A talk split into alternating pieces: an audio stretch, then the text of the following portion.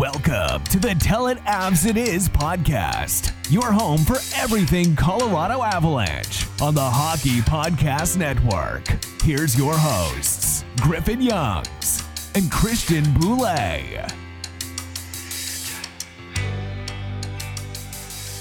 Hello, everybody. Welcome back to another edition of the Tell It Avs It Is podcast on the Hockey Podcast Network. I'm Griffin Youngs, joined by Christian Bolle. As always, the All Star break is finally upon us. And after these last two games, I say good riddance. The Avalanche lose five to three to the Anaheim Ducks, blowing a three to one lead late in the second period, giving up four unanswered goals, which we will discuss. But they win today against the St. Louis Blues, four to two on home ice before they head into the break but it was a little more difficult than it needed to be. A lot of shenanigans in this game. Avs were up three to nothing. They were cruising over a Blues team that looked pretty out of it early on. This got scary late, and the third periods over these last three games, including the one against Washington, they've been a problem for the Avs. They've been a problem. But but before we dive in too deep, I, I wanted to talk about. Uh, they were talking about this on the broadcast. What what are you going to do on your All Star break? Uh, all these other guys are going to like Turks and Caicos, Mexico, Florida. What, do you plan on doing? Because I can tell you what I'm going to be doing. What am I doing, dog? I start school in two days. I'm going back. I'm going back to college. I don't get an All Star break. This was my All Star break. Yeah, this is this is where we're at. I, I, get to go back to work on Tuesday. So unlike a lot of the Avs players, uh, we will be working hard. Um, but yeah, like you said, the uh, the third periods have become a little bit of a problem. Uh, Nathan MacKinnon talked about it a little bit after, and I'm. Uh, did you see what he said? His post game reaction about it? Yeah, like it's it's one of those things where like I kind of agree with him, but also to a point, like it looks like in the third period the Avs just forget how to play hockey in these past three games.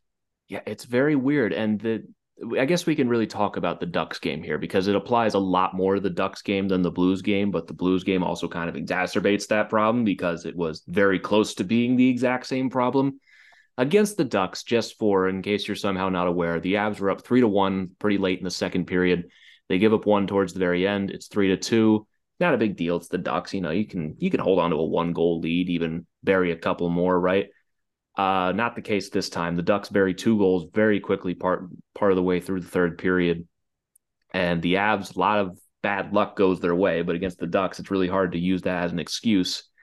You know, and, and everyone's saying all the right things after the game. You know, it was embarrassing, and you know, we fell asleep, we gave up. I mean, they always have the right quotes after these kind of games happen, but now you look at the teams that they have lost to so far this season. They have lost to the Arizona Coyotes, the Philadelphia Flyers, the Chicago Blackhawks, the Vancouver Canucks twice, and now you can add the Anaheim Ducks to that list. I that is an impressive resume for all the wrong reasons. I would love to see a team that has anything like that. Yeah, no, there isn't another team like that. Uh, maybe the Maple Leafs. Maybe the Maple Leafs. The the Maple Leafs have lost like big specifically to like the Senators and the Coyotes, but we have like five teams on that. Yeah, I don't, I don't, think even they are on that. Part. Yeah, it's it's definitely weird because it's it's. I don't know why it keeps happening against these teams. You can pretty much book it. Whenever we play one of these bad teams, the Avs are probably going to sleepwalk their way through it. And I'm sure there's a ton of excuses you could make where it's like, oh, they just aren't taking a team lightly. I, I I think it's one of those things where it's like we those teams are still professional hockey players. Right. And they're playing for the next contract. And for the case of the Ducks, some of those guys are trying to get traded to a legitimate team with playoff aspirations. They're going to try. They aren't just going to quit. And you have to play your system and execute perfectly, not perfectly, but you have to execute if you're going to win those games. And um, the execution in this Ducks game was good for about 38 minutes of the game.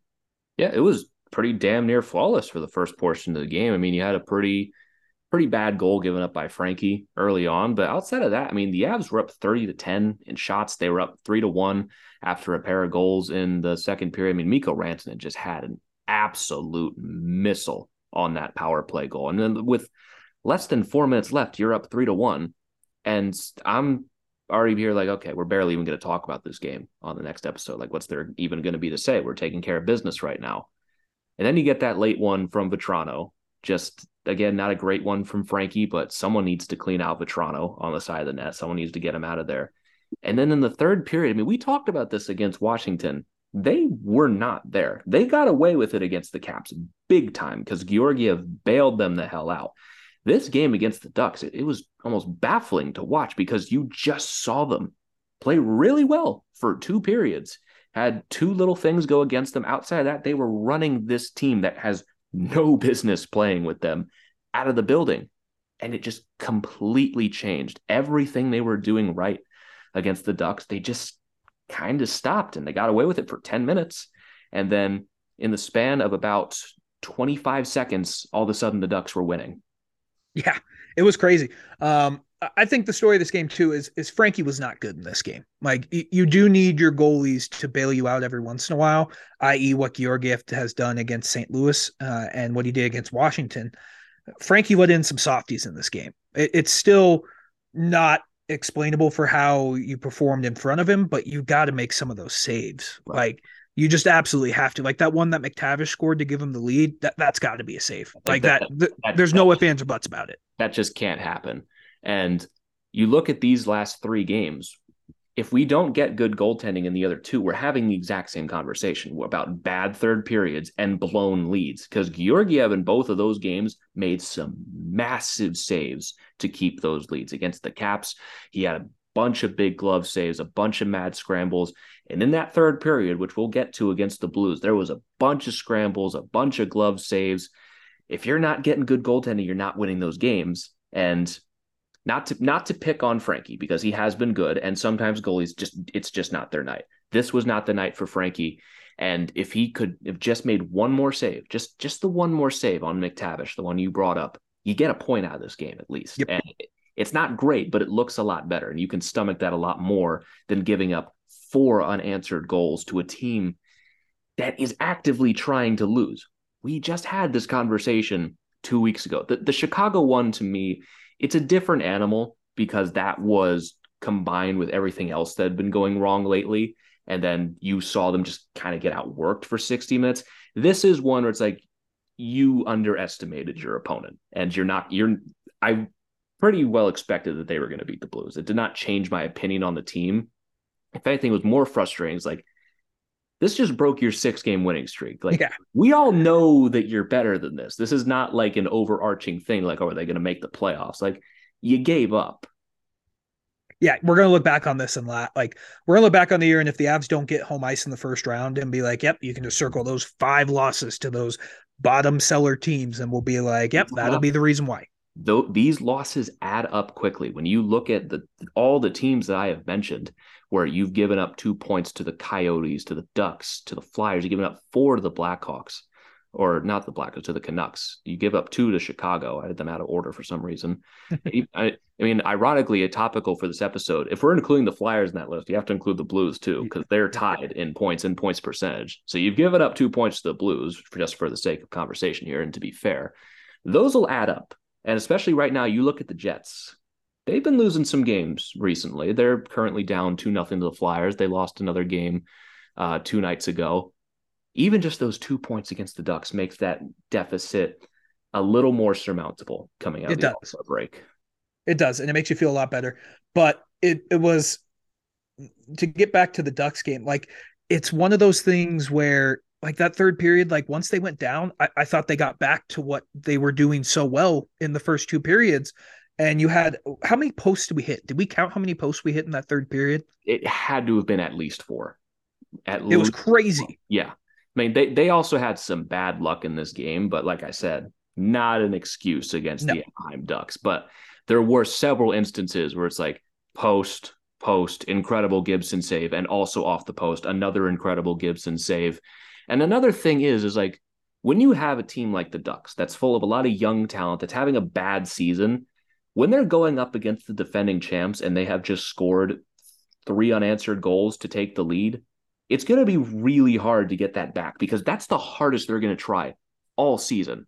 Because yeah, you know the they these the players want to win, but obviously they're not really constructed to do that right now. They want a signature moment, and again, much like the Blackhawks from a couple of weeks ago, this is their signature moment of the season coming back on the road in Colorado against the defending champs. It's not just like, oh, you can start pushing and just start scoring three goals on them, like maybe in the first period. But those guys are trying now because they want this one.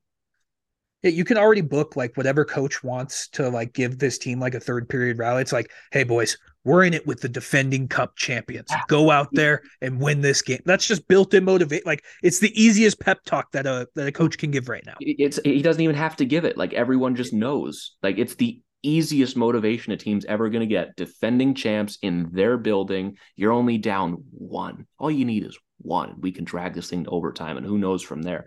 Once the McTavish goal goes in, that bench is going berserk. This is their cup. Like this is what it's all about for them right now. They can lose every game for the rest of the season, and they'll look back on this fondly. Yeah, they will. And it was it was crazy. I, we talked about it on the the emergency podcast, but John Gibson, I don't know what it is, like what his vendetta against the Avs is, but he has been an absolute ass goaltender all year. But every time he plays the Avs, you can book him just dragging and willing his team to keeping that game close. Some of the saves he made were just ludicrous. Like that one on Logan O'Connor late in the third, like he literally saved it with his toe. His toe yeah. made the save. He made it with his toe and then it went off the post and that still yeah. stayed out. Because the thing is, is like I don't even think Gibson was that good in this game. I mean, he was I, he was good. I mean, he made, obviously made some huge saves to give keep the Ducks in the lead, but we were up three to one at that point, and just post, post, post, post in the third period, and he made a couple of big saves. But even that, like that's what makes this even more frustrating. Is like, yeah, we got goalied a little, but even just with a little bit of luck our way, this game goes differently. But again, you shouldn't need that. Shouldn't need that. And it was one of those games where I, I, think we look back on it, like you said, the Chicago one's different because we got outworked that entire game. Yeah. This one is it more like frustrating. Seventh, seventh loss in our last eight, which yeah. was like very reasonable frustration. This was this was a one-off. This is sandwiched in between a six-game winning streak and another win right after this. It's a very different beast.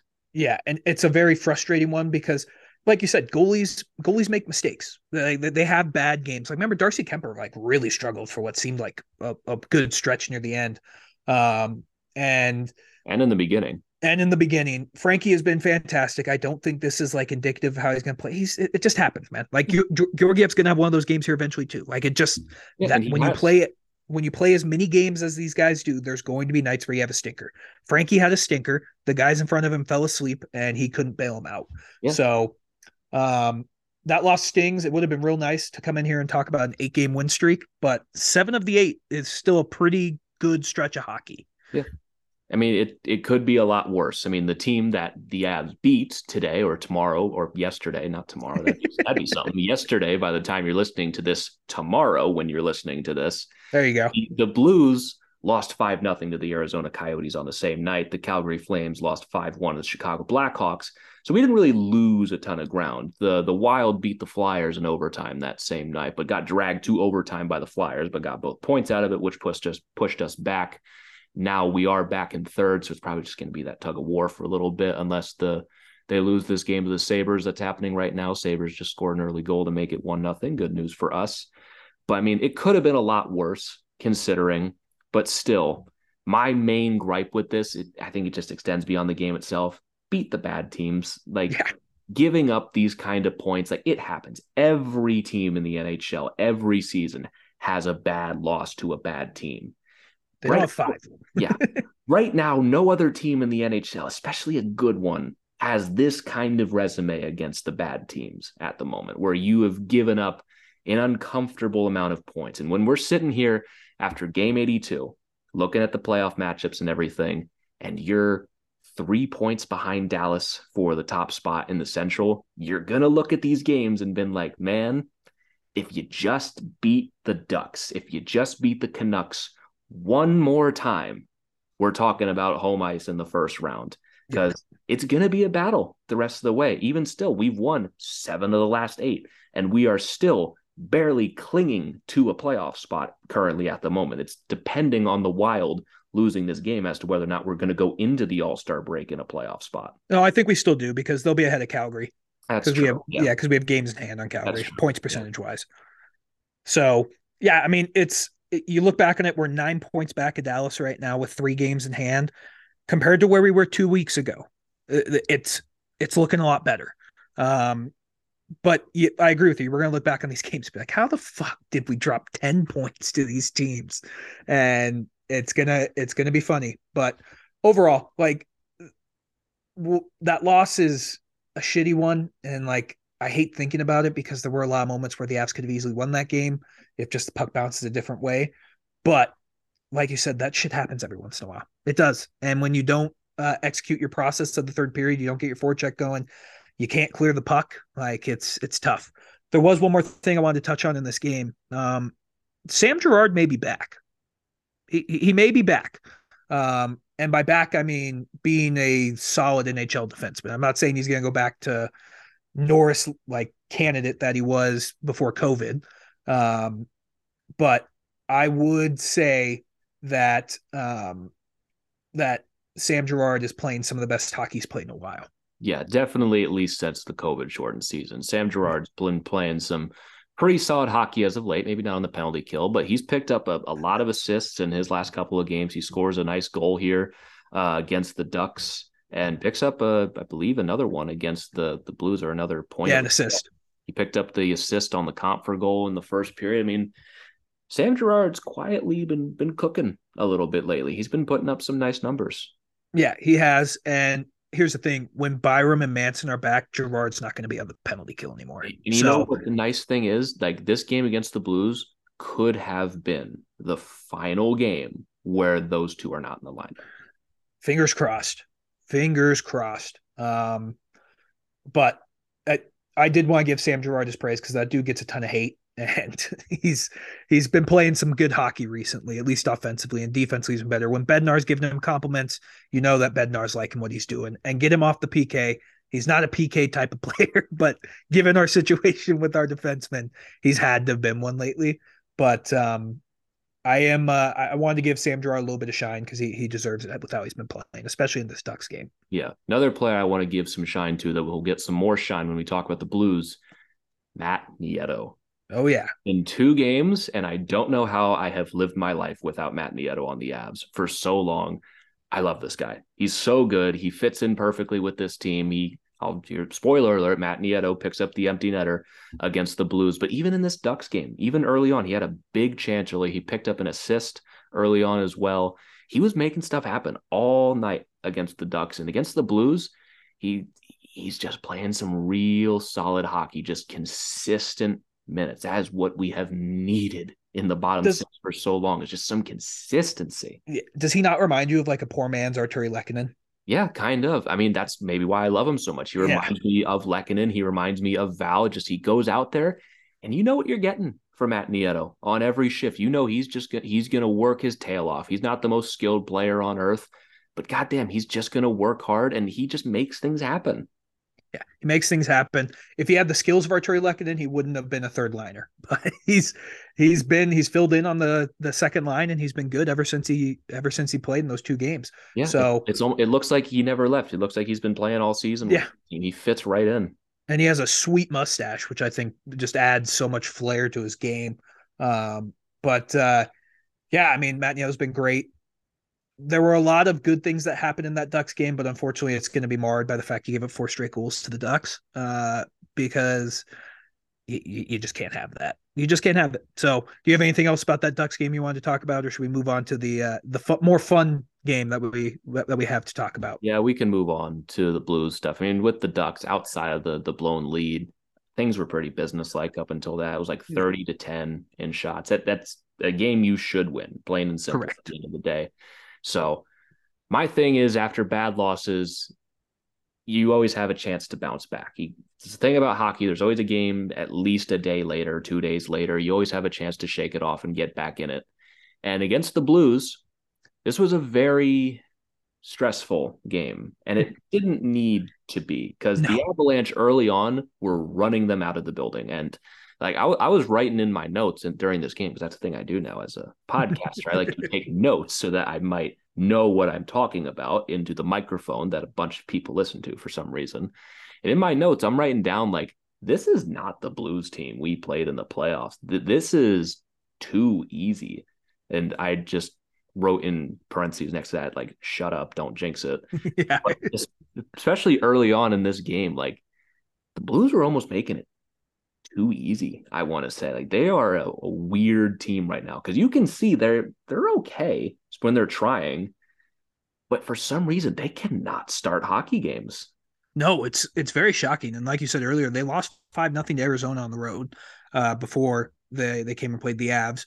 They had gone what like a hundred and like ten minutes without scoring a goal before yeah, they scored late like in the a, second period. Like eh, they showed it was like 115 minutes when they showed the stat. I don't actually have the exact yeah. what it ended up being, but it was the third straight game they were down three to nothing which is crazy because like you said like we both like i think we both were pretty high on the blues at the start of the year because really the only player they lost was Perron and Husso. Those were like yeah. the only players they lost. Yeah, I mean, and, my thing about the Blues was like, well, you didn't really add anything, but you still have a lot of depth. Like I, th- I think I said like I, I think I said either they were like the second or third best team in the West coming into the season. I think we both said that, and yeah. then we both were shocked by the analytics being like, "Yo, this team stinks." Yeah, and the analytics have been proven right once again. Uh, because yeah, those like you nerds. said, they, yeah, those nerds. the the Blues, I don't know what it is. Like they went three nothing down to the the Sabres. They fought back in that game, made that game close, uh, but ultimately lost. And then they got shit kicked by by the Coyotes, which the Coyotes are a sneaky sneaky team, man. Like they they they're, they're frisky. I, I wouldn't say sneaky. They're frisky. Yeah, they'll they'll catch you napping every now and again. Yeah. And then they come out against the Avs, and like you said, for the first 30 minutes of this game, the Avs made it look easy. It looked like this game was going to be a blowout. And uh, the one compliment I'll give Jordan Binnington is he, he made some good saves to keep this game close in, yeah. in that game. Because this also gave up some very, very juicy rebounds. Yeah, very juicy rebounds. But he also made some saves that were pretty important um, because the Avs could have been up like five nothing in this game. They really could have, and it wouldn't even been close. But he made some big saves, and like we kind of alluded to, the late in the second period, uh, the Avs get called for a bullshit penalty, like an absolute bullshit penalty. Uh, Jordan Binnington being the what's the proper way to say this? The bitch he is, douchebag, um, asshole. Yeah, just general what, fucking nuisance. It, it's like you you list that on like a survey, and you could just check the box that says all the above. Right. Um, he takes exception to it for Logan O'Connor. I feel like he didn't really Logan O'Connor didn't really do anything. Like he was trying to hit a rebound in, and Binnington goes and like shoves in his face, goes up against the boards, and like, oh, I'm such a fucking tough guy. Like, oh, he, he didn't even shove him. It was Toropchenko who shoved him, and then when McDermott had his back turned, he gave him like a little soft push, and then like immediately evaporated yeah. backwards.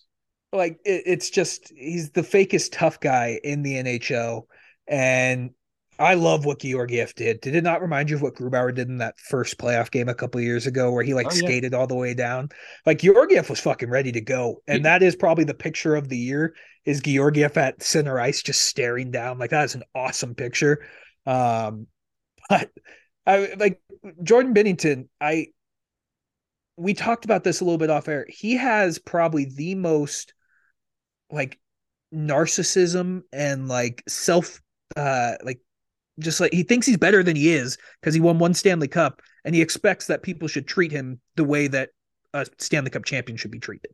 It's just I don't you don't really see players act like this. Not even just goalies. Like even you look at like your Ryan Reaves of the world and everything. Like they serve a purpose. Like they make other people act like that. They don't really act like that themselves.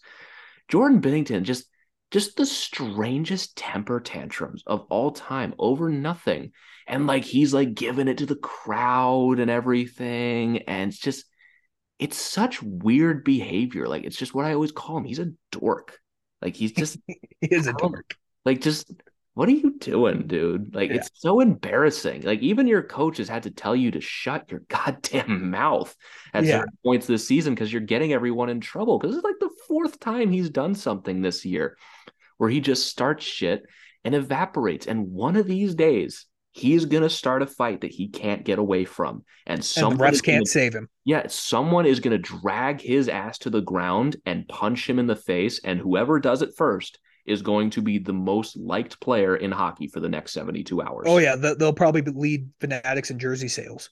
But like, does he forget that like Alexander Georgiev like broke Tony DeAngelo's jaw. Like like Georgiev knows how to throw a punch. Well, Like, well, he- Binnington didn't even look at him because he Oh, had, he supposedly. none of that smoke. Like, even though he was talking to him afterwards. from a, a significant distance, Yeah. like enough distance that both refs would be able to get there in time to save him. It's just, man, you are just such a little fucking rat, aren't you? He's just a crybaby man. Like he's here's the thing: is like Brad Marchand is like by far the number one rat in the league, but Brad Marchand's a good hockey player. Brad Like, Marchand like won a Stanley Cup in his rookie season, is hit 100 points multiple times, one of the most consistent players in the NHL. Hate him all you want. He's fantastic. Jordan He's a rat, but he's good. He is a rat, and I hate his guts when he plays hockey, but he's a really good hockey player. Jordan Binnington, is he not the most like mediocre goaltender on the planet? And even that is remarkably generous most of the time. Yeah, I mean, you could probably list like 15 goaltenders better than him right now, and you probably could get close to 20. Like if, if you're starting a team from scratch, you do not touch Jordan Binnington in that No. contract. You can't win with that. Because what? He's six by six, isn't he? Yeah, pretty much. If Yeah. it's not that, it's pretty close. I don't have it exactly in front of Yeah. me. I'm not going to look because I'm in, I'm in the zone right now. I'm not cutting away to look at that. But with Jordan Binnington, like he won the Stanley Cup in his rookie season with the Blues, that Blues team that was in last place in January. We've all heard the stupid story. And that sometimes with rookie goalies that come into the league, there's not a lot of tape on how to beat them. And it was the same thing with Matt Murray all those years ago when he won the two cups with the Penguins. Is like there's not a lot of eventually guys pick up on tendencies of goalies like shoot glove, shoot low, blah blah. Jordan Binnington was a merchant of that in his his early run. And even then, that Blues team was good enough that they didn't need that great of goaltending because it gets forgotten because they won the cup. He wasn't always great in that playoff run. There there were some times where he was getting getting lit up a little bit, but that Blues team was really deep and had a pretty good amount of talent. It was baffling that they were in last place, but you know why? Because they couldn't get a save from anybody. Binnington, all he had to do was make saves, and he's parlayed that into one of the most ridiculous goalie contracts in the NHL. And now you look at this team this season, it's like he's okay most nights, and then other times he's a 429.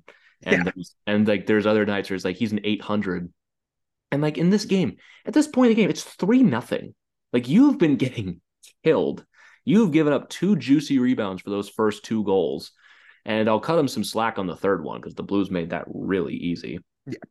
But like, just get out of here, dude. And you know what? The part that makes me the most upset fucking worked. He got rewarded It, for it. it did. I was just about to say that. Like, I, I still don't know how fucking Logan O'Connor got a second penalty on that. Like, I, I don't I- know how he I did. watched the I've watched the replay. I don't see the slash that they called. I just I don't understand how that whole scrum happens. I don't like I don't even think we should have gotten a power play out of it. Like that's just matching minors across the board. You get Yeah. people in the box and you tell everyone just go cool off for a couple minutes, not even four on four.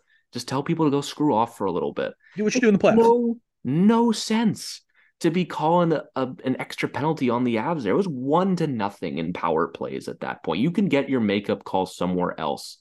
So after that whole scrum that Binnington starts and in completely fans the flames of for like that entire two minutes that was happening, the Blues get a power play out of it. And of course, they score on it, and it changes the entire game. What is going to stop Jordan Binnington from doing this in the future? Nothing. He's going to do it again because it works. Yeah, I completely agree. And it was, I, I, I was shocked. Coach Bednar said he was shocked. Like, it, it was just everyone was like, I don't know how that happens. For Jared Bednar, that is him. that is That's the heavy criticism. That is the equivalent of him like just dropping f bombs and saying Yeah. these guys are a fucking joke in the press conference. For him to use the word shocked is like whoa. Now Jared, he's getting a little He's upset. Yeah.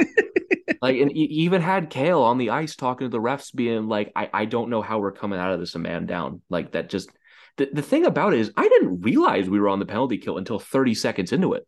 'Cause I, I didn't even think to look because that doesn't make any sense. And I just looked. I looked up to see how much time was left in the was like, what? Wait, why are we on the penalty? What happened? I just it, O'Connor for slashing. I watched the replay. I, I didn't see it. Like it just. I'm not convinced it happened. Yeah, me either. But like you said, it changed the game. It did. And like Binnington's antics worked in that situation. They get the power play, they score. Brayden Schenn gets a uh it's a nice tap in goal. I mean, there was nothing Georgiev could do on that one. Like he makes the save originally, Schenn's wide open in front. Like that's the one downside. Like the Avs do that diamond formation on the penalty kill, but that leaves the front of the net, I feel like wide open. Yeah, and Sam Girard's not the guy you should be putting there No. in that situation. And once you get Manson and Byram back, Girard's gonna be out of that spot. And like Girard, like it's so easy to point at him and be like, yeah, that's that's his fault. Like, I just I don't like that formation. I never have. I'm not a coach. I'm not going to suggest anything different. It just doesn't make a lot of sense to me. Yeah, you leave the wide like I get on some teams, like maybe on like McDavid and Ovechkin, like that that diamond formation kind of works. But the Blues don't have that sniper right now. Like they just don't. Like it would make sense just to do the box because then you have two defenders down low, and hopefully that second defender could have tied up Schenn right there.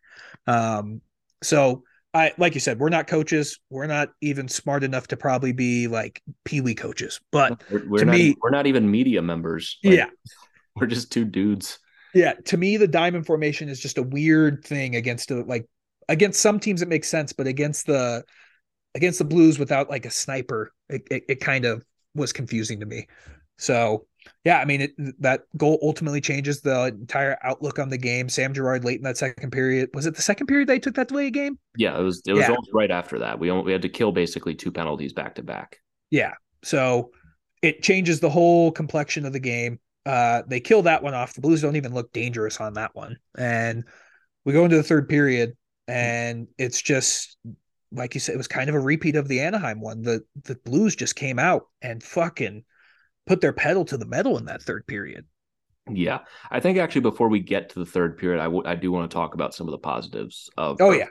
And because that the third period is going to take up a lot of time. I don't want to just bury like the good stuff in the back. So starting at the beginning of this game, I mean the Avs were kicking the crap out of them. They hit MacKinnon probably put like a foot foot wide dent in the post on one of those shots, and then the birthday boy, Alex Newhook, turning 22 today. The kid, as I can call him, because I'm older than him somehow. He scores his 12th goal this season on a beautiful setup from Logan O'Connor off that beautiful off the boards pass, taking the hit to make the play. Beautiful drag by Alex Newhook. He picks up his own rebound, puts it right underneath Binnington. So good to see him just, just keep going and continue to be so valuable in that depth role. And I, I didn't see a lot of people talk about, but like Logan O'Connor, he's been looking good. Like he's He's been looking real good, and like I said, score, but he can't score, close. but he's getting close.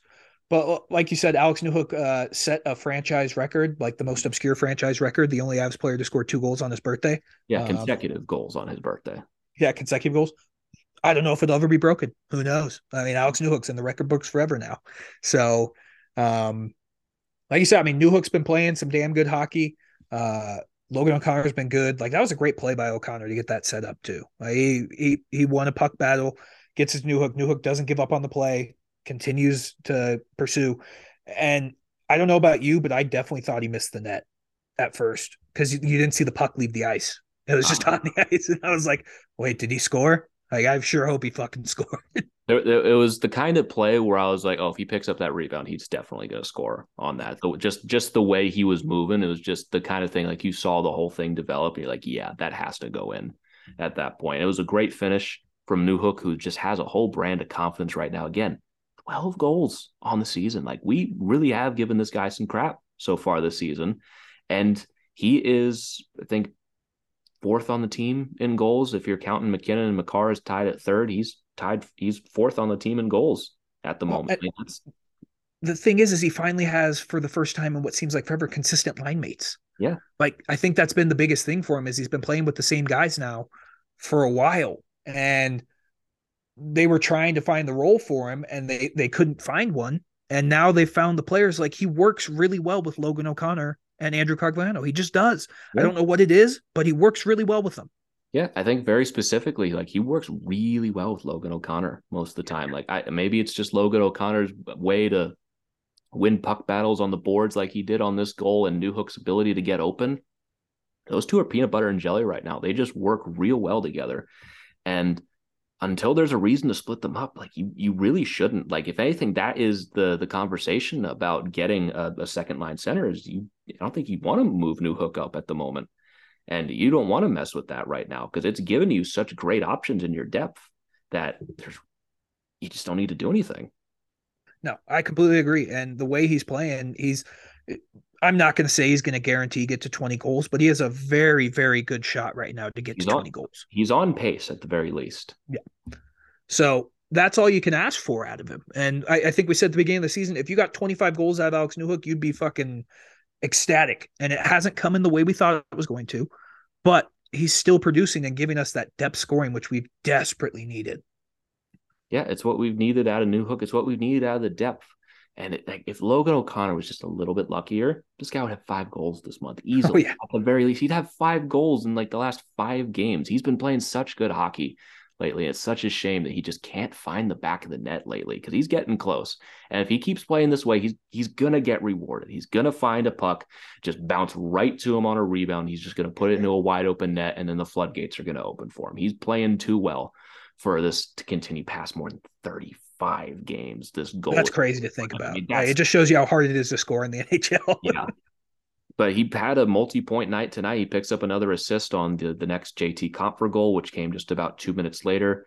Again, great play by Sam Girard to set the whole thing up. Compher's right there to cash in on the rebound. His 10th of the season. He's going to crush his his season highs because, of course, it's a contract year. And the Avs, they're looking real good at this point. They're up two Before you move on, that that play that Ben Meyers made on that goal too was beautiful.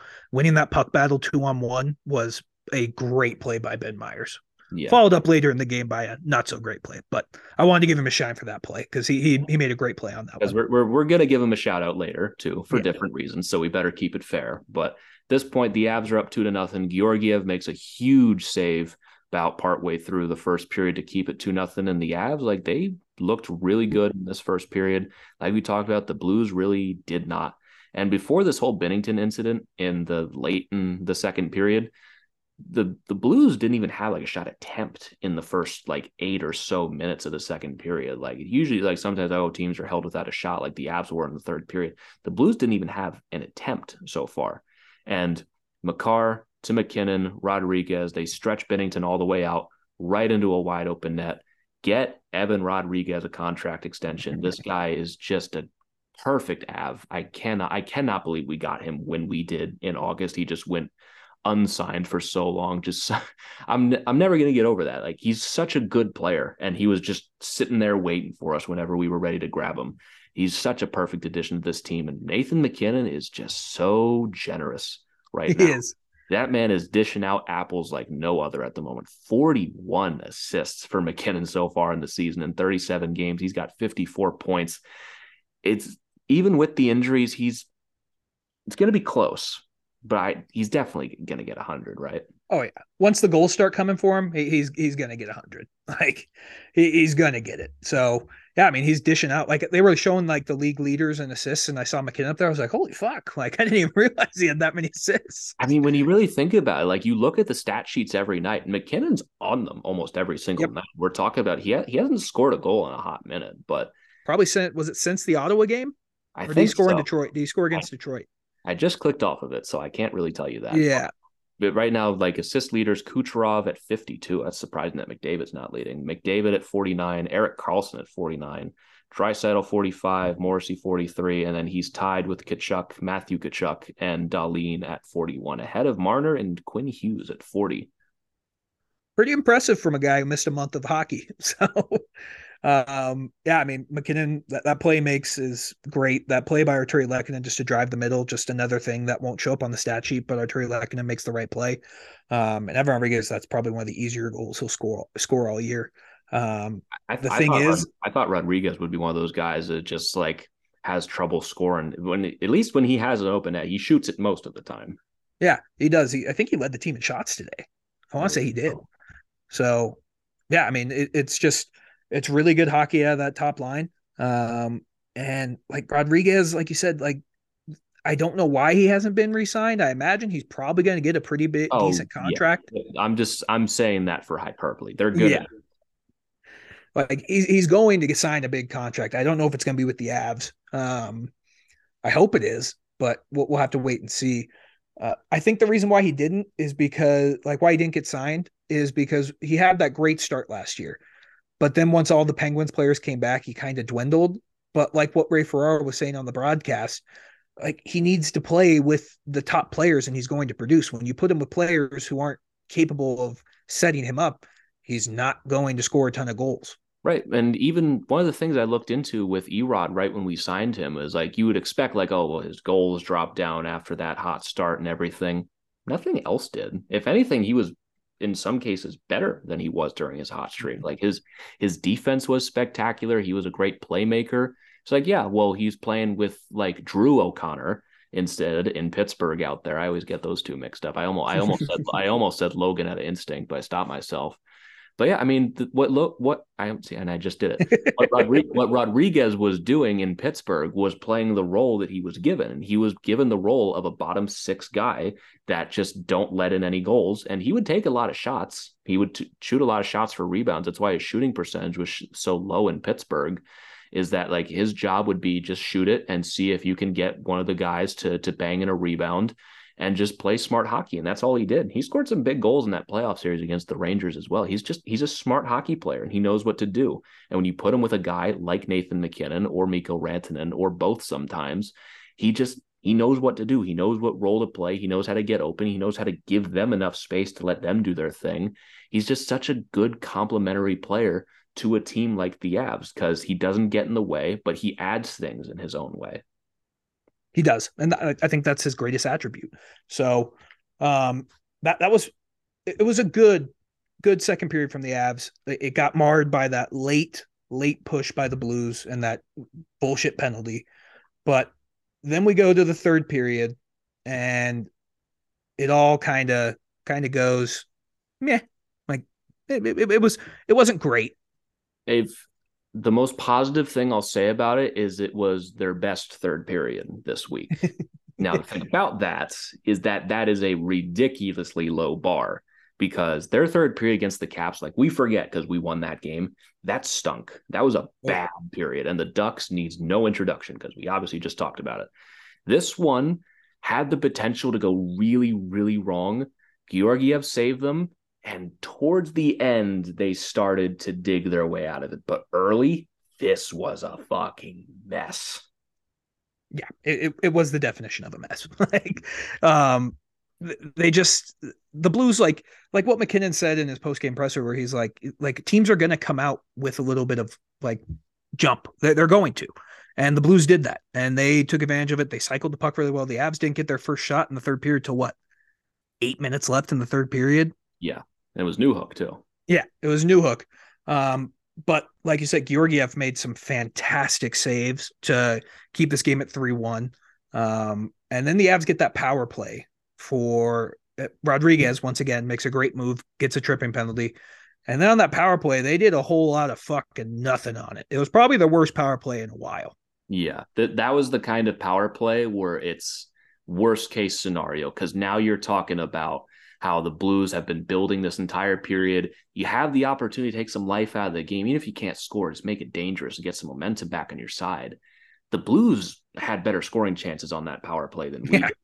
And they kill it off, big momentum the rest of the way. That, like, man, that is going to really hurt us here in a moment. Now the Blues have all the momentum, and now Ben Meyers just handed the puck to Ivan Barbashev. Yeah, it was really unfortunate because th- that was a good shift by that line. Like yeah. they were cycling the puck, and then Ben Meyers just thought he was Nathan MacKinnon or Cale Makar yeah. for a second, and leaves uh not Cale Makar or Devon Toews to recover it. It's Brad Hunt, and Brad Hunt's not catching up to Ivan Barbashev. He, he took a penalty, even realizing that yeah. not Cale Makar, and just still trying, gave up a breakaway. Just trying to give up, just trying to give Georgiev as much of a chance as he can with his not exactly speedy legs.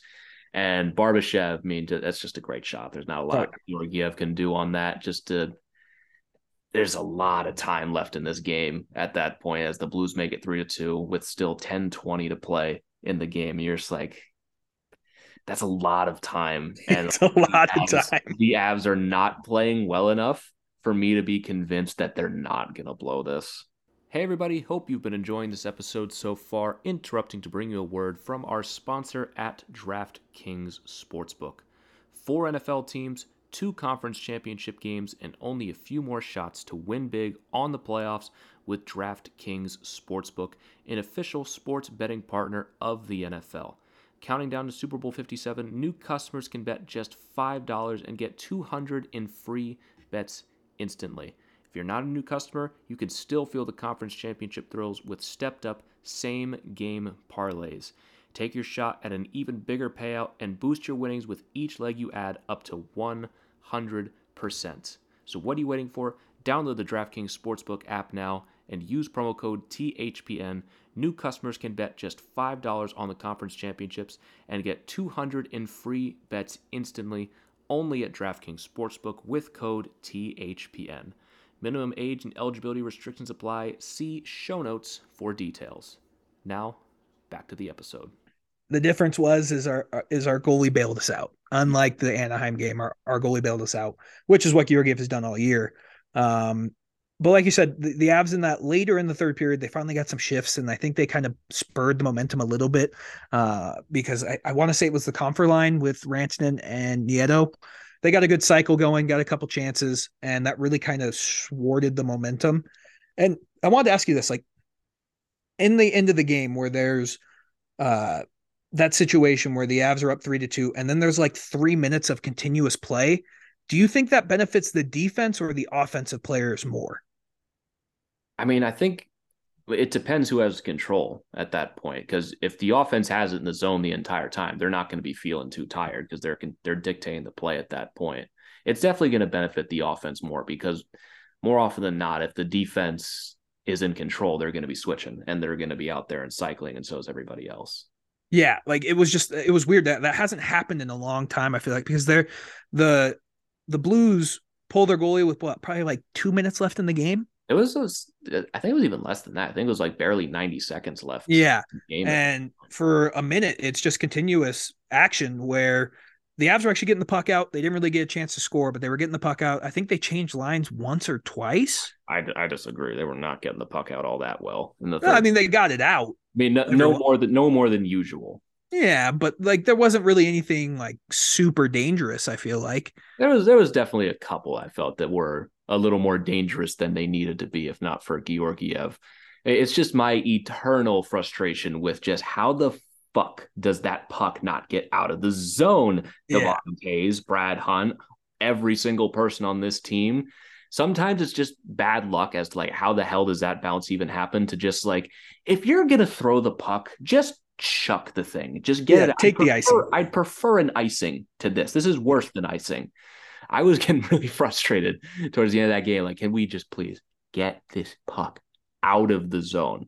Well, and Justin Faulk made some incredible keeps at the exactly, at the blue line too. It's exactly what I'm talking about. It's just like, how does that even happen? How do you yeah. do that? So like, was, no, he, he won't make those plays for the rest of the year, but he no, makes it. And no one will because it's ridiculous the kind of plays he was making on the boards. Yeah. But they played well enough down the stretch that they were still giving up chances, but it looked like a kind of normal late game situation where the the team that's trailing has a lot of momentum.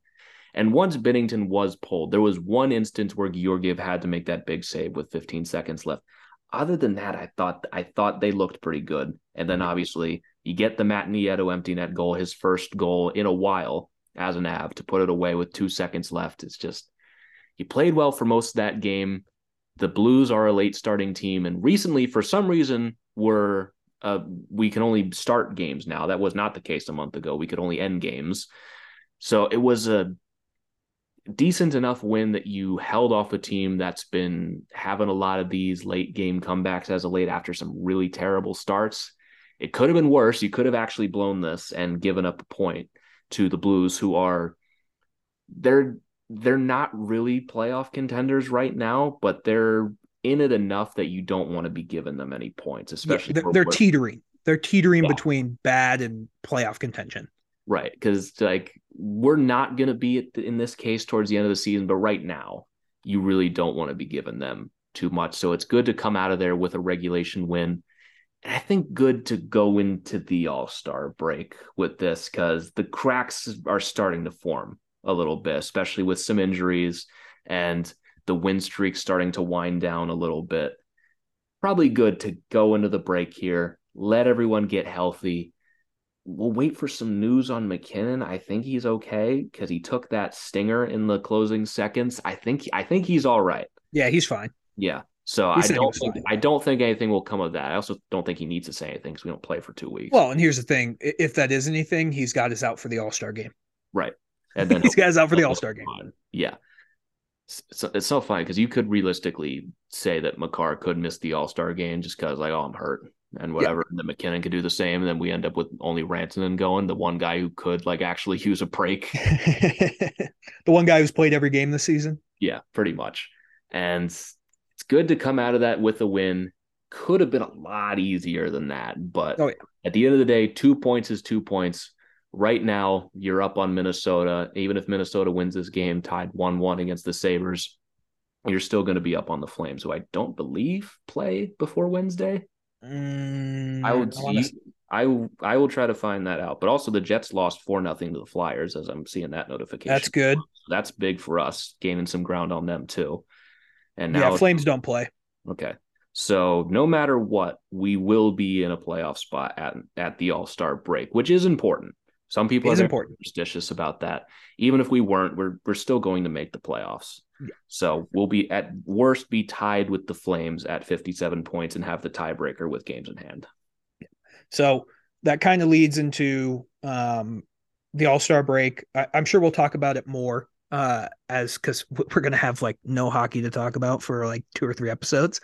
Um, but like, where do you think like rank this first half of the season? Where, where are you at right now? You mean give them like a grade? or- Yeah, give him a grade. as a grade, I mean, when you really factor in these injuries, I feel like a B is Yeah, fair. I'm I was thinking B minus. I'm th- I'm leaning between B minus and B. I feel like B minus is fair though, Yeah. because like it's it's not a C. C is when you start to get into like I don't know all that stuff. But when you factor in injuries and everything, what they had to deal with in December, but then you factor in that losing streak and then the winning streak. I feel like B minus is The winning streak pushed them to a B minus, yeah. If they if they went 500 over the stretch, we're talking C. Yeah, without a doubt. Because oh, ever since the Chicago game, we've been relatively healthy. Yeah, we Right. lost. We've lost one game, and it was a bad loss to the Ducks. Those losses will add up, but you won seven of eight after that game. And it's going to be like you talked about. February is uh, not an easy month. it's not an easy month. there's not a lot of games, and none of them are particularly easy. I would say. I can just quickly run through that. The easiest game in that month is probably the Blues. Yeah. The Blues or the Panthers. They're both on Saturday. You go into Florida and then into St. Louis on the next Saturday because I've I've probably gone through the schedule like 20 times on this show since the beginning of the season, but it is you don't play until February 7th against the Pittsburgh Penguins in Pittsburgh, and then Tampa Bay Lightning in Tampa, Stanley Cup final rematch. That'll get that'll get some air. That's an ESPN game. Then you have going to Florida to play the Panthers, which was a very not fun game the last time we Yeah. played them. For some reason, these two teams just do not get along. Two days off. Then you're hosting Tampa after you played them only a few days earlier. Before we go That's- farther on that, what what the fuck NHL? Why are you scheduling a game on Valentine's Day, you dickheads? Like, Oh, that's, not, that's not where I thought you were going I- to go with that. like I. What am I supposed to do, man? Like, hey, sorry, babe. The one day that you're supposed to go out, uh, we're gonna watch the Avs. like, You're, what? you're- you're looking at this from your perspective. You have to look at it through mine. Not Ah. everyone has something to do that day, and you know what? I appreciate it. It's so fucked and up, I'm, and, I'm, and I'm thankful for and I'm thankful for them that I'm going to have something to distract me on the my favorite holiday of the year, Valentine's Day, and it's against Tampa too. That'll be a lot of fun. No love lost between them. fuck, fuck you, NHL, man. Like, Listen, I- uh, This is where I- we this is where we're going to disagree on the show. I, I I think it's a brilliant move. no. I I have no complaints. Oh, yeah. Speak for yourself, man. I Like, I will speak for myself because no one will. There, I'm looking around. There's no one here. It's just me here. like it's just one of those things where it's like, hey, uh, I know this is the one day we're supposed to have dates and like do all that fun stuff, but can we push it off to like the weekend? Like the conversation's not gonna go well. But babe, but babe, it, they're playing the Lightning. It's a Stanley Cup rematch, and she'll say, "Who cares?" And I'll be like, Sucks to suck. "You're kind of right. Who does care? It's a regular Yeah. hockey game." Yeah, But, sucks uh, to suck. I say, poor you. Yeah, really poor me. But uh, yeah, sorry I cut you off there. I just realized they're playing on Valentine's Day and kind of shit my pants a little bit. You know, you're all good. But anyway, you're playing Tampa. I was I thought I thought you were going to go with why are we playing Tampa twice in the span of 5 days? That makes no sense to to have two Stanley. Cup final rematches that close together. Uh, you know, my brain wasn't going to, to Valentine's. I can't I can't imagine why. But I I thought you were going to go why are we playing Tampa twice in 5 days? And I was going to go you're right, Christian. That is silly. Why would we do that? Because that doesn't make a lot of sense. I I do think that's I think Stanley Cup final rematches should be at the beginning and end of the season. Correct. You have one in October and you have one in March at the earliest, just to really test where those two teams are at because those are fun games. It's the final rematch. Like right. those are that it sells itself. You don't even have to do anything for that. And we're not talking about like Toronto or Tampa Bay versus Montreal. Like we're talking about a good Stanley Cup final. Right. Then like they're not in the same division or anything. Like this is a right. final, this is a rematch that people are gonna want to watch. And it's like, oh, I can watch it again five days later, just yeah. in other arena. But anyway, you have Tampa on the 14th, and then second half of a back. This is one of the wildest back to backs I've ever seen, literally too, because yeah. second half is the wild in Minnesota. That is crazy to have the Lightning and the Wild on back to back nights after two days off then have two days off again, and then you go into St. Louis, and oh, what's that? A second half of a back to back. You're playing the Oilers. Yeah. And oh, you have four days off. And then it's another back to back where you're in Winnipeg the night before and coming back home to play Calgary. What the hell? This is the strangest month I've ever seen. It doesn't even end because on the 27th, you're at home playing the Golden Knights. And thank the Lord, that's not the second half of a back to back either for s- some reason. Like half of this month is back to backs. It's the strangest thing. We have 10 games the entire month.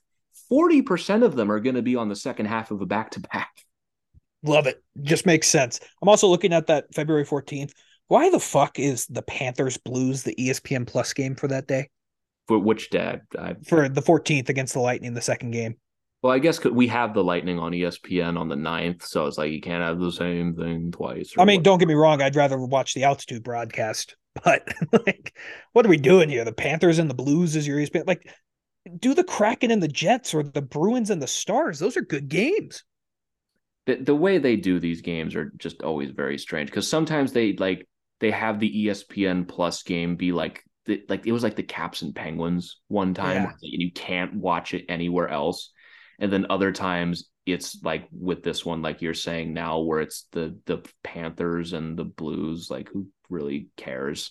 Because here's the thing, it's not like the Kraken and the Jets are like pushing like the because they're only allowed to play how many more like nationally televised games like twelve. Yeah, I think. Like well, it's, it's like, not like the Kraken and the Jets are pushing that. Yeah. Well, even then, like there's another game that like you, you have the Caps and the Hurricanes that same night. Like that's probably a first round matchup right there. Yeah. Like that's a that's a great matchup to have on national TV, but you know. Yeah, who knows? That, that, that's just well, we can dive into that next week when we have nothing to talk about. But yeah, February is going to be a tough month for the Avs. Uh, they're in a good spot. I think B minus is a fair grade for them uh, for where they're at. You get Byram and Manson back, hopefully for that game against Pittsburgh. We'll talk about it more next week too, but I am a little nervous because last time we had a break, we were playing good hockey and then we came out of the break and played our worst hockey of the year. So I am a little nervous for that, but reinforcements are on the way for the Avs and we'll hopefully be able to um, field a full lineup. We didn't even talk about this because we there's so much going on. Val missed the game against the Ducks. He missed the game against the Blues. We, so, we did talk about that on the emergency. Pod. Oh, we did talk about on the emergency. You're right, but he missed the Blues game. Um, hopefully it's just something that's little and he'll be fine coming in. But there was a stat that our guy Evan tweeted uh, with Val Nichushkin in the lineup and Val Nichushkin not in the lineup. As it turns out, Val Nichushkin very important to the Avs.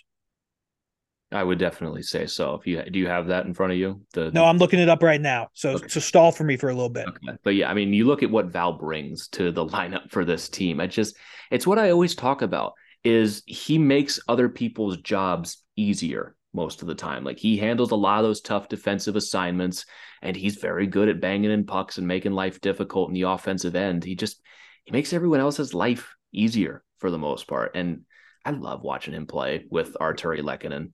They're Just so good. I, I have the stat. So the Avalanche are 15 3 and 2 with Nichushkin in the lineup, pretty good. including nine straight wins. Pretty good. Yeah. And without him, they are 11 14 and 1. Not very good. Not very good. They're a completely different team without Yeah, him. completely different team, and that's even with Val playing when he was not at 100 percent in Right. November, and even still probably still suffering through a little bit of that when he came back the second time. Just the idea of Val Nichushkin, the concept of him, makes everyone so so much more comfortable when they're on the ice. Yeah, it does. And I, I'm hoping it doesn't sound like it's too serious. Obviously, we don't get a ton of info because it's hockey. They don't give any info. Um, but according to reports, he was working out like in the gym.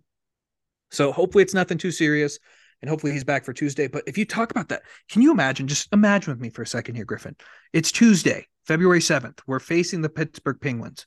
We have four NHL quality lines with Nichushkin back. That gives us a fourth line. Right. Are we allowed And to then- do that? I, I know, just I know this is a crazy dream. And then you're talking if Byram and Manson are back, you have your top four defensemen back too. So what? Uh, what are you? Or what are you implying? Like a healthy line? Yeah, like, uh, is like this- playing playing the team the way it was constructed? Constru- right. Is that, is that It's- what you're getting at here? Yes, it's a crazy concept. So I need you to imagine it with me. Okay. I'm Because- clo- I'm, closing my eyes. I'm for for for all our audio listeners, which is all. Yeah. My eyes are closed and I'm I'm rubbing my temples like a psychic, and I'm Yeah, picturing because this would be the first time it seems like since the opener that it's actually like we're closer to a healthy lineup than we are than we've been all year. Because then if you look at it, the only players that would be out would be Landy, right? Landy and Helm. Yeah. And speaking of Darren Helm, We got good news. we got good news on him that like he's probably going to start working after the break and that doesn't sound like a career-ending injury to me if that's the case which is very good news not even a season-ending injury at that point so we could be talking in a little while in the playoffs that Darren Helm is going to be back along with Gabe Landeskog and all of a sudden Malgin's a scratch you're not even just icing four quality NHL lines you're icing four good NHL with lines depth. yeah with depth Like, It's crazy. It's great. Like it's the closest we've been since probably the start of the season. Like, granted, we have to make it through the All Star break now. Like, we can't have any of our guys get hurt in the fucking All Star game. Which, yeah like don't go rock climbing yeah, on vacation like don't go bungee jumping. Honestly wear your sandals when you're at the beach. Don't cut your feet on any glass. buckle your seat belts Yep. in the car you know don't slip on any banana peels. Like I don't, I don't know what frankie did over christmas to his hip he did he did something to it confirmed that it did happen over christmas that he hurt himself somehow.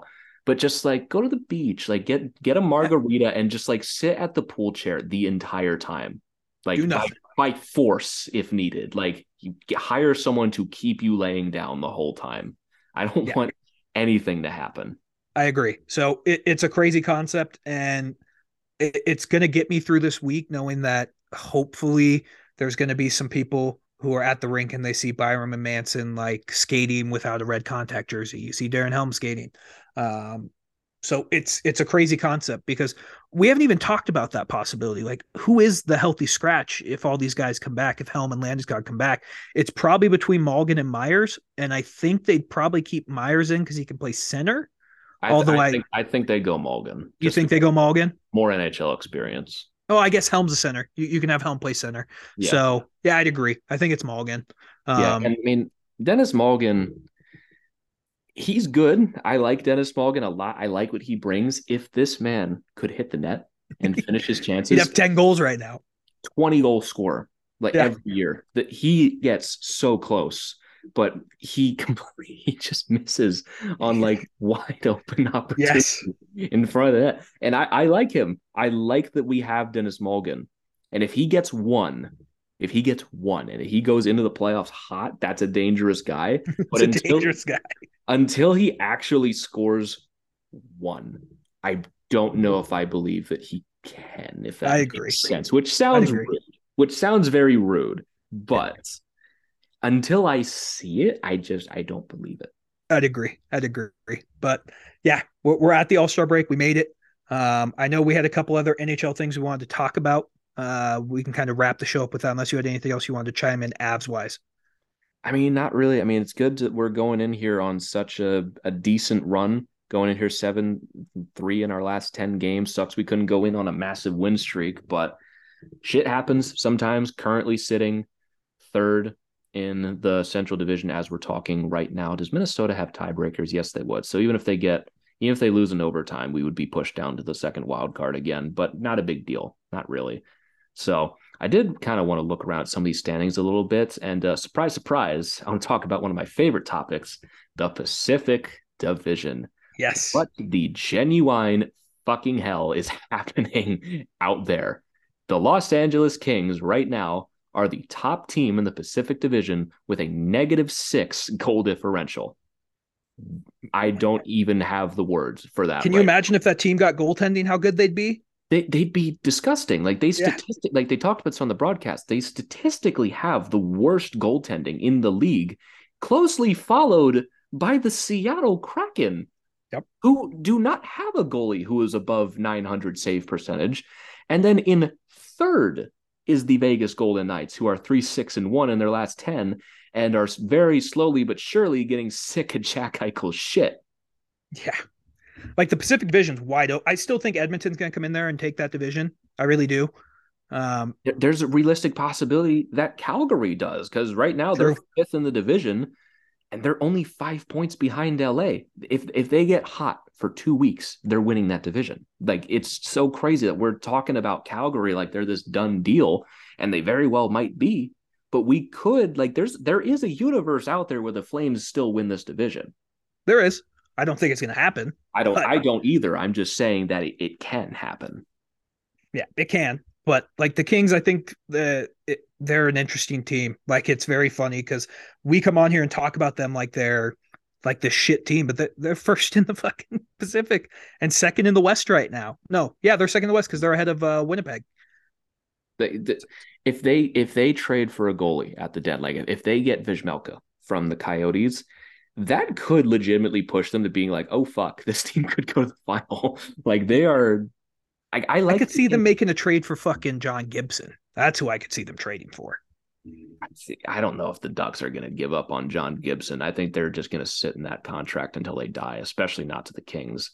But if they just get like, even if they just got Gibson, like just a goalie, like they, they could yeah. be the Blues from a couple of years ago. Where they could, except they're not in last place. They're actually playing well outside of bad goaltending.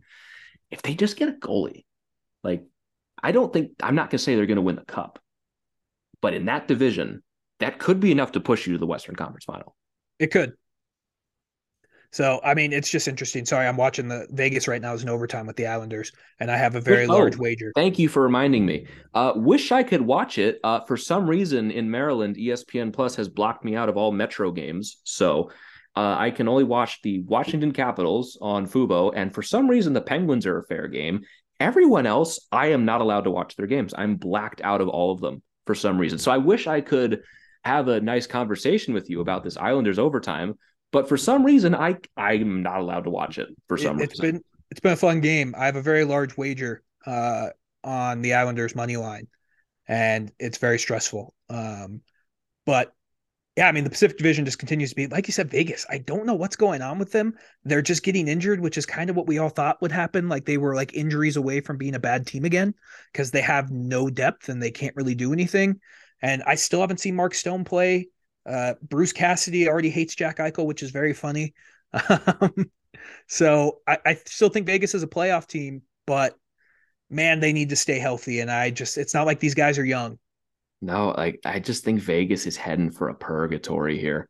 Oh, they for sure are. They are like, like, they're already kind of almost there. Like if they can't get Eichel to be like not even just good, like a game breaker, you got three more years that contract after this. Right. 10 million. Stone is even longer at yeah. nine and a half if he can't stay healthy. And William Karlsson's still at 5.9 forever. Like if this team can't figure it out, they're in some deep trouble for a long time. Well, they're just everyone knew it was going to happen. Like they had to win a cup in these first five years, or else they were going to be stuck in hell. Because it's kind of like what the Avs did when they first came into existence. They they were lucky. They had the they had the the Nordiques who were a good team, and they were able to add pieces to it. But like Pierre Lacroix traded like every first round pick for like five straight years. Yeah. like, well, was, we didn't have to deal with the salary cap back then. True. And uh, Vegas, they just thought they could buy their way to a cup. And if you're taking one expansion franchise long term, oh, it's Kraken. Taking the Kraken, hundred percent. I might even take them this year. Yeah, I, I love playing. the Kraken, dude. We, I, we we've spoken our admiration for the Kraken there, I, but I can't speak enough about them. I adore the Seattle yeah. Kraken even more than I expected I would with Burakovsky on their team. I I love them regardless. The second they signed Berkey, because that's just how my fandom works. but th- they're such a fun little team to watch. They're what Vegas thought they were in their first year, except just actually likable, hardworking guys who don't call themselves the goddamn golden misfits. I hated that name. The second they did that, I was done with the Knights forever. The second yeah. I saw that, I was like, I want to throw up. That Mine is... was when their social media team, like they, they were kind of fun and amusing at first, and then you're like, these guys kind of fucking suck. Yeah, like they're kind of annoying. And then they they fired the first one, and then I don't know how many managers have run through there, but the directives never changed, and I have them muted on every single account, so I haven't even seen one in forever. Yeah, me too but it's uh it's gonna be interesting. Uh, in that Pacific Division, it's gonna be like you said. There's five teams who could win that division right now. There's five teams. Like that's going to be the most compelling or compelling uh division race to end the year. I mean, the Avs could make it interesting in the Central, but there's really like I think we can all agree Minnesota is going to be fringe three wild card team.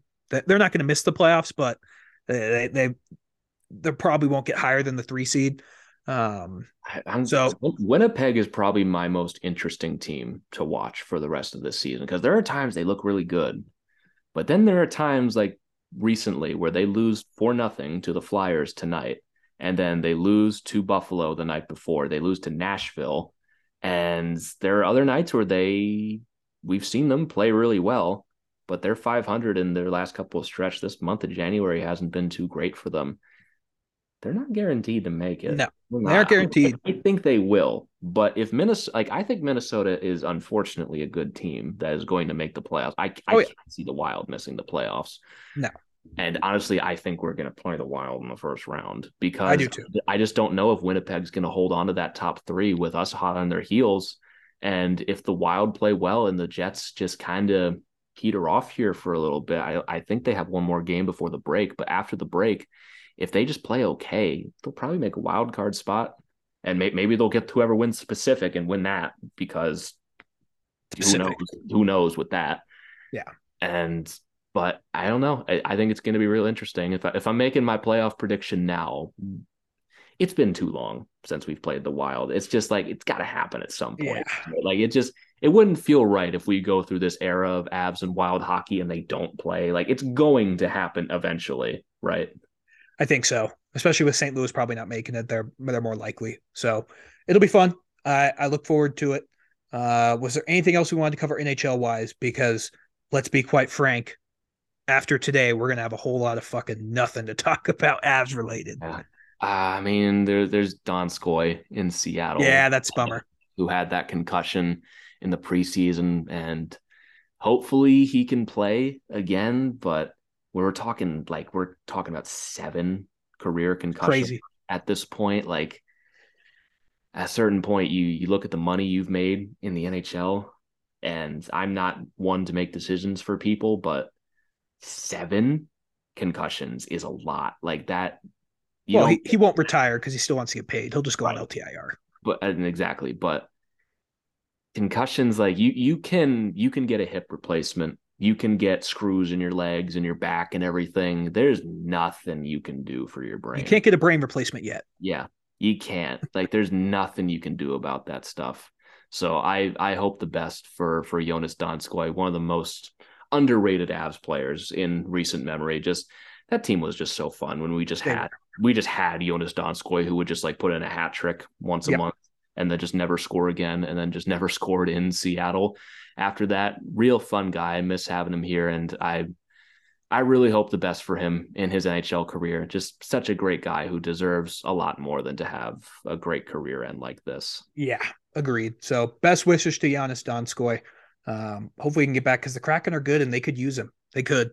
Yeah. They, they could use a player like Donskoi. So yeah. um, we'll have to wait and see, but hopefully it's good news with that. And yeah, I, I don't think I have anything else. The Islanders beat the uh, Knights in overtime, so that was cool. Uh, I I won my bet if you were watching live, which eventually you'll be able to watch us do this podcast live.